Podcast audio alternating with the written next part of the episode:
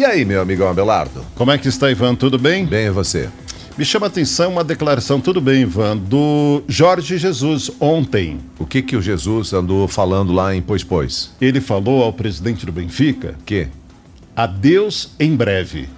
Disse isso? Disse: estaria ele vindo para um time de São Paulo que está em busca de um técnico estrangeiro que já recebeu negativa de dois ou três técnicos?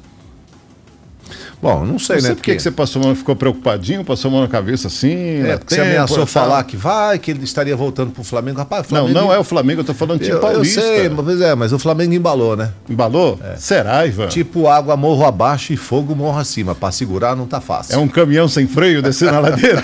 Meu Deus do céu. Mas eu ouvi essa falar declaração mesmo. aí, Eu eu ouvi não sei falar. não, hein? Pode pintar por aí, hein? Palestra Itália. Será? Tem dinheiro para isso, né? É.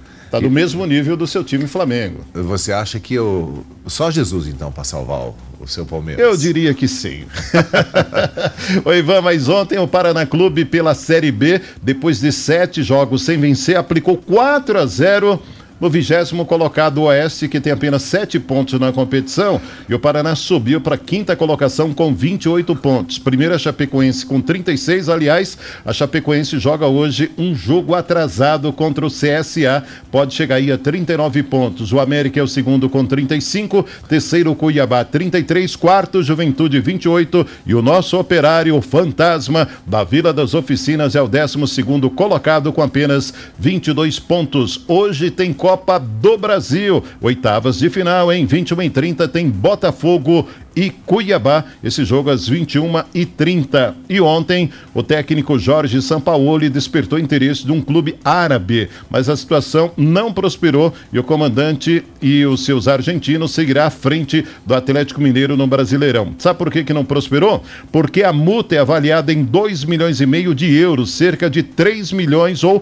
16,6 milhões de reais a 20 milhões por aí, segundo o vice-presidente Lázaro Cândido do Atlético Mineiro. Outro nome em pauta, nos árabes, é o de Vanderlei Luxemburgo, que foi demitido há poucos dias da equipe do Palmeiras. Ontem também, sem 21 jogadores após o surto do Covid-19. São Bento acabou usando um goleiro na linha e arrancou empate heróico contra o Criciúma na Série C. É que o time só tinha 12 jogadores e conseguiu um empate que o tira da lanterna do Grupo B da Série C.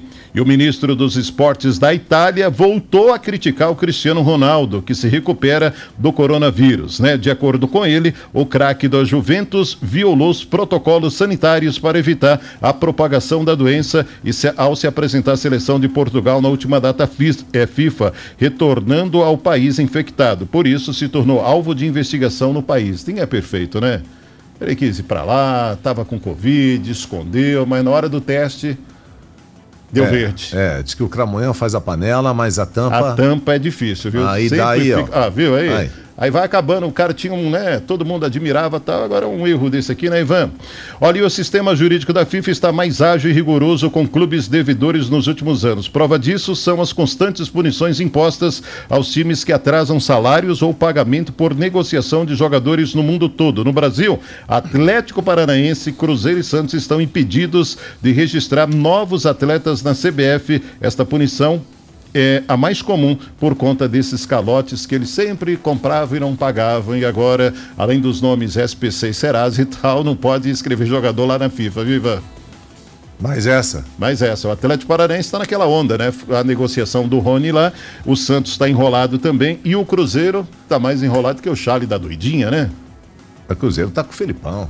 Ah, mas acho que não vai. não. Salvador. Ontem ele já disse que precisa de reforços.